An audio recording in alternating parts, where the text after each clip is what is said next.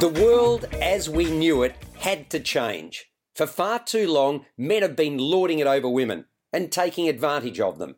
Since the shocking accusations against Bill Cosby and Harvey Weinstein created worldwide headlines, the Me Too movement has become a powerful force for good and for redress. But has righting the wrongs gone too far? Are males running scared with good reason? These thoughts came flooding into my mind as I was watching the potent world premiere of prolific playwright Ron Elisha's latest work. It's a piece that holds you tight throughout and gets you to consider the rights and wrongs of human interaction. In this case, between a male boss and a female subordinate who's been with the company for two years and really enjoys her job. Savvy, funny, and shocking, Unsolicited Male gains momentum as it progresses as the stakes are ratcheted up. Wendy, played by Kim Valentine, is in her mid 30s, a hard worker who regularly puts in 12 hour days.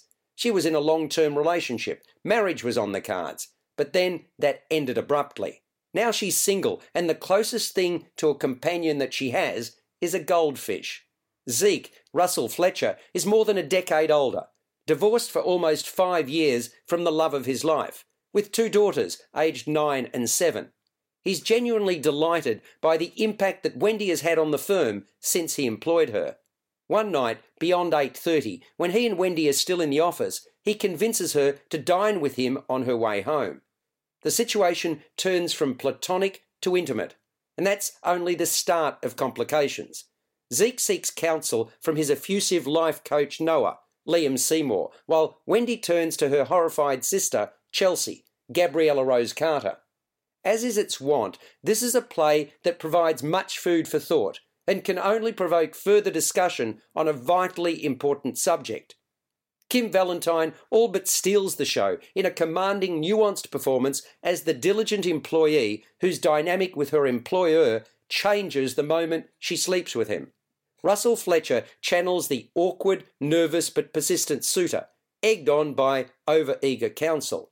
Although the latter was a role written with no shortage of humour, with excess at its core, I felt Liam Seymour overplayed his hand as Noah. It was a single dimensional depiction, when more layers would have given him greater credibility. As Wendy's deeply concerned sister, Gabriella Rose Carter brings indignation and frustration to her portrayal. The only other character in the production is that of an uppity waiter, as played by Will Atkinson. All the action takes place on an oblong checkerboard stage, populated by four low back white chairs and a small black desk that serves several purposes utilitarian at work, at the restaurant where Wendy and Zeke eat, and in Wendy's home. Directed by Suzanne Hayward, Unsolicited Male presented by Q44 Theatre and playing at Abbotsford Convent until the 7th of October 2018 is engaging theatre. Subscribe to the full podcast at Audioboom, Stitcher, and iTunes, or your favourite podcast distributor. This has been another quality podcast production from Bytes.com.